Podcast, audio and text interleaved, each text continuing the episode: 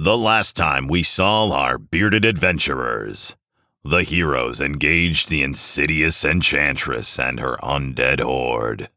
The marksmen attempted to stealthily end the conflict. However, the enchantress was too quick, telekinetically stopping and splintering the killing blow in midair. The enchantress responded by blasting the marksman's position with cosmic energy. From there, the battle began. Several of our mighty heroes attempted to engage the enchantress. However, only the power of the wizard was able to match the enchantress's immense power. While the rest of the heroes held back the undead guards, the wizard dueled with the enchantress, trading magical blows. The enchantress and the wizard lock in a powerful magical stalemate before disappearing in a flash. The snow is falling, and a near whiteout on top of a mountain peak in another dimension, far from the Fableverse. The mountain peak stands supreme over the whole surrounding area, nothing else challenging its vertical superiority. For leagues and leagues, there is nothing but ice and snow, a world covered in a never ending blizzard. Suddenly, a flash of light appears at the top of the mountain, and the wizard and the enchantress explode out of nowhere.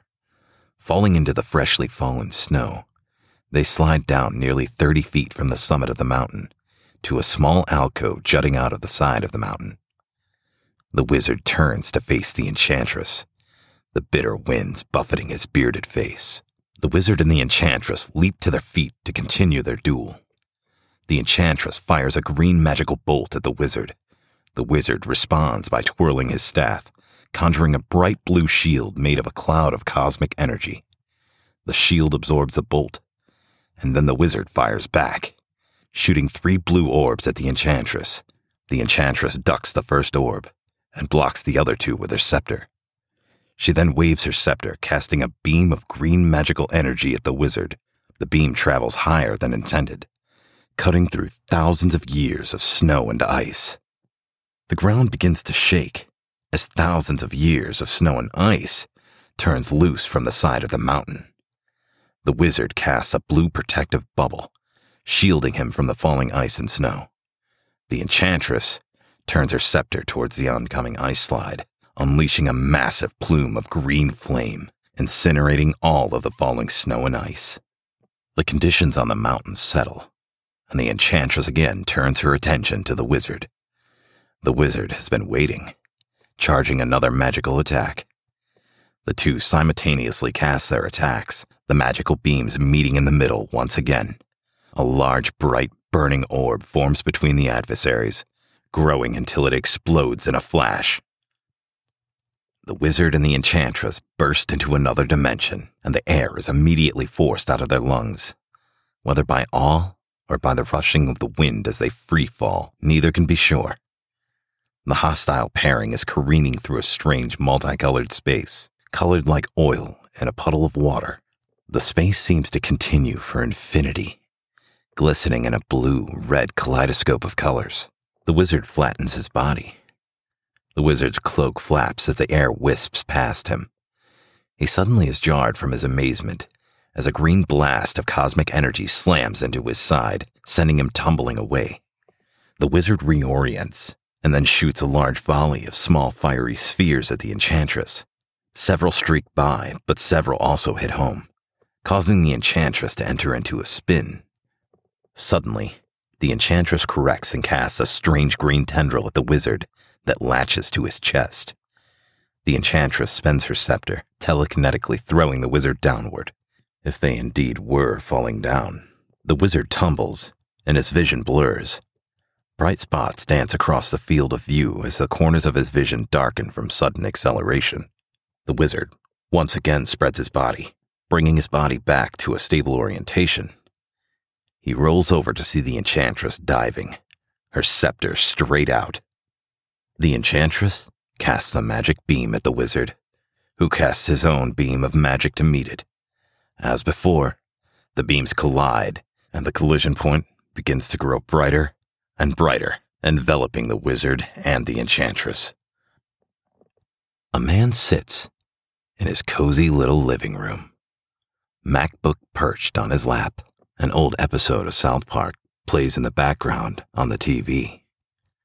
The man is younger, nearly 25 years old, but he sports a thick, well trimmed dark chestnut beard. His beard smells of green clover and Irish mist, a byproduct of the beard care products he used that morning.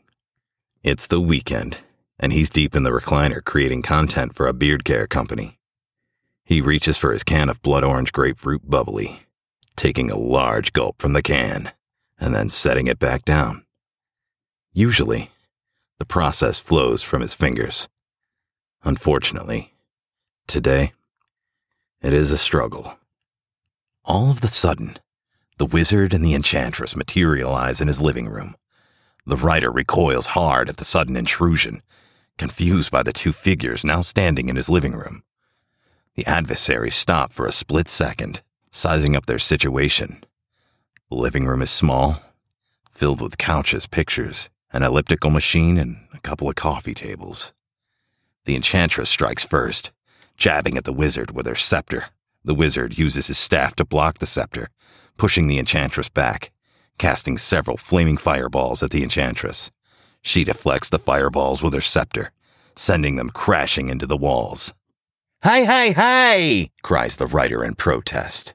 The enchantress closes the gap between her and the wizard, striking with her scepter, now crackling with tendrils of electricity. The wizard blocks the scepter with his staff, glowing with blue cosmic energy. The dueling magic wielders stumble across the living room, crashing into the elliptical machine. The enchantress pushes the wizard back, shooting a bolt of electricity across the room.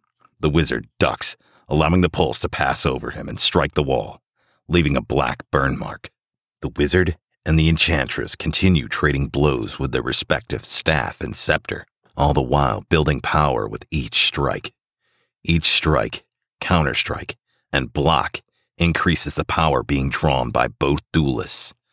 The staff gathers a blue cloud of cosmic energy, while the scepter begins to arc with electricity.